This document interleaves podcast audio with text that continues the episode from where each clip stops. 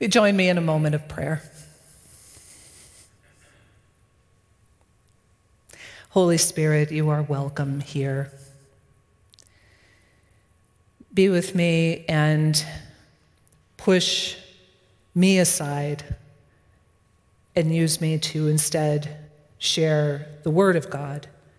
Help me to share the words that you need people to hear. Holy Spirit, be with those watching the live stream, with those who are here in the sanctuary. Help them set aside everything that is weighing heavily on them right now, all the distractions, all the noise, so that they can hear you, that they can hear the whisper of God.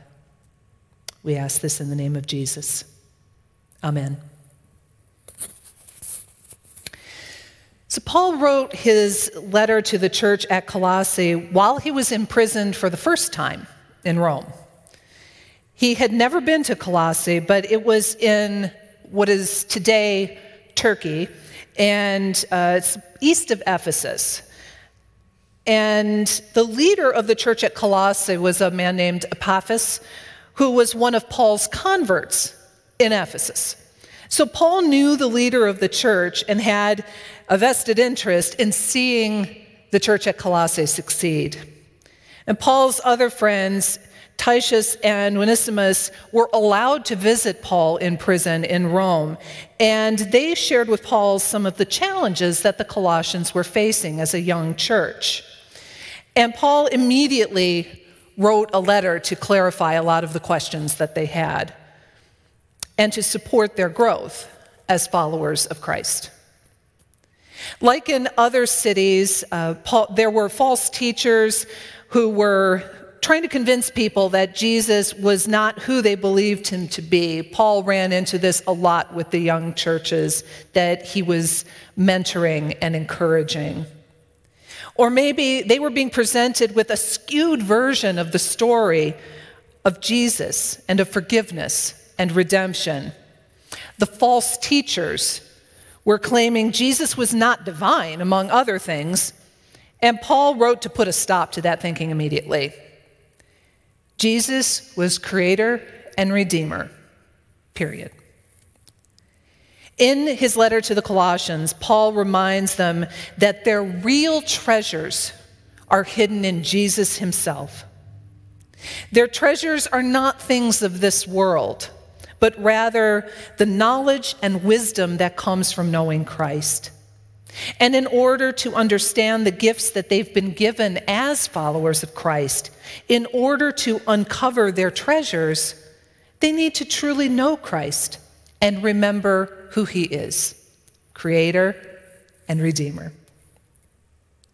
The believers at Colossae are no doubt being criticized by false leaders and local philosophers who simply don't understand their faith. Earlier in the scripture, Paul encourages them by writing, Continue to live your lives in Him. Do not let anyone condemn you for what you eat or drink or for your new moon festivals or your Sabbaths. What is to come is more important. He also points out to them that they were buried with Christ in baptism and they were raised through faith. Now, we didn't do an immersion baptism today. But when you think about an immersion baptism, the act of lowering somebody into the water symbolizes death, and being raised up again out of the water symbolizes rebirth and new life.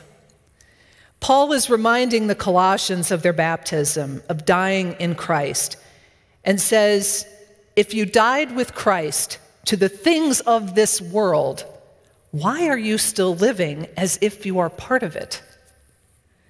You have a new life in Christ. Why are you letting other people and things distract you from that certainty? Why have you gotten caught in this tug of war between the rules of the false teachers and the everlasting promise of Christ? Paul reminds the Colossians that they should remain in pursuit of the life in the next world that has been promised to them by putting aside all of those things that can come between them and God. All the things that can cause you to sin slander, malice, anger, greed, impurity, lying to one another.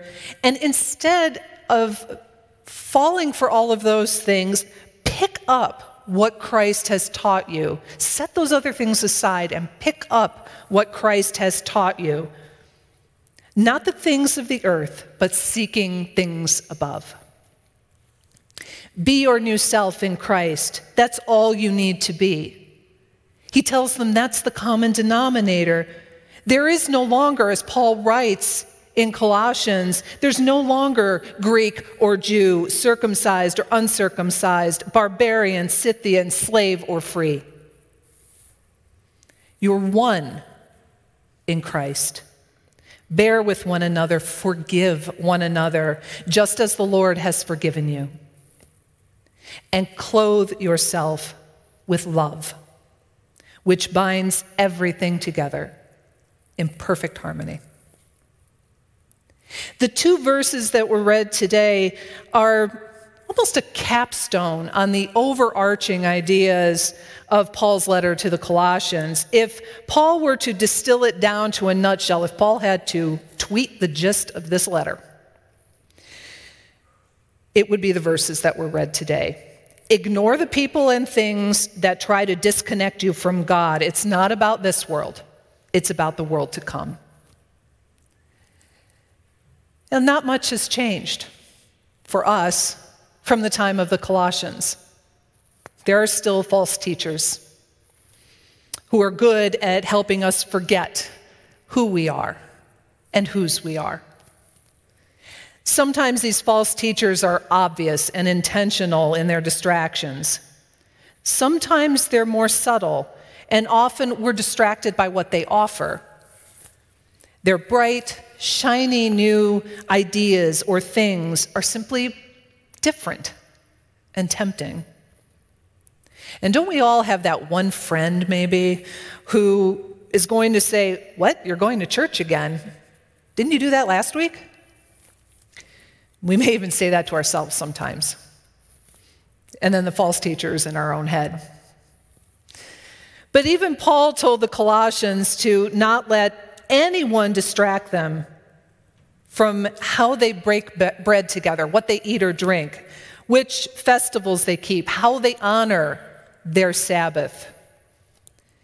It's part of who they are as followers of Christ, it's part of who we are as followers of Christ. Maybe you can capture that friend's attention and bring them with you sometime. But who we are, first and foremost, are followers of Jesus. Jesus is our creator and redeemer, period.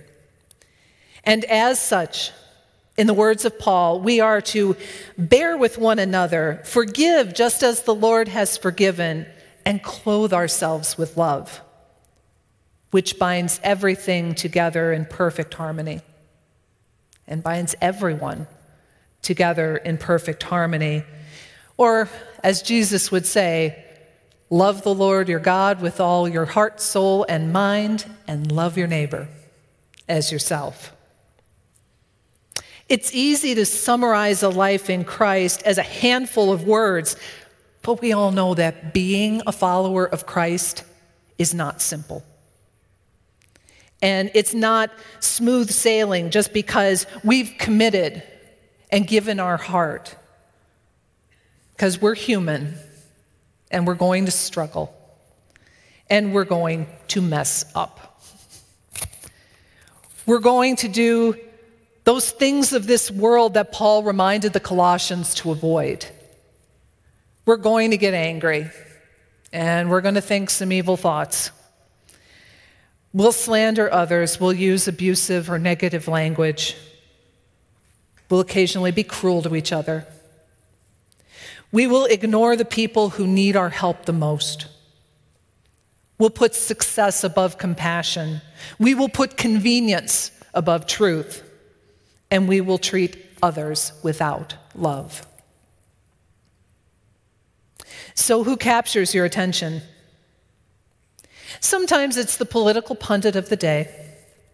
Sometimes it's the latest gimmick to change our bodies or our minds or our finances. Sometimes it's our own sense of worth that is anchored too much in this world and what the world thinks of us. We feel like we have to be more successful in a lot of ways that really don't matter to Jesus. So instead of listening to false teachers, we can listen to the people around us and what they need. We can hear their heart cries. We can listen to the voices of families begging to be heard and calling for justice. The false teachers are still out there. But when we have clarity of purpose and clarity in our sense of belonging, when we know who our Creator and Redeemer is and what is expected of us, when we continue to live our lives in Christ, all the other voices are ambient noise. Paul encourages the Colossians to seek the things that are above, where Christ is, seated at the right hand of God. Paul believes in the physical place of everlasting life. And in that place, all of our real treasures are hidden, kept safe in Christ. The things of this world are transient and temporary success, fame, wealth, as well as sorrow, poverty, and injustice. It's all temporary and transient. But we, as those who claim Jesus as our Creator and Redeemer, are bound, are called to live this life in preparation for the next. We are bound to live in this world in the best possible ways we know how believing that all treasures of wisdom and knowledge are hidden securely with Christ. And when we know Him fully, then we will comprehend these treasures. We may not fully understand things now and why things have to be the way they are. We may not fully understand our struggles or even our successes when they happen. But when we know Him fully, everything will make sense. The things in this life that don't make sense now will be crystal clear later. But in the meantime, we need to be aware of the things that pull us away from living a life in Christ. Amen.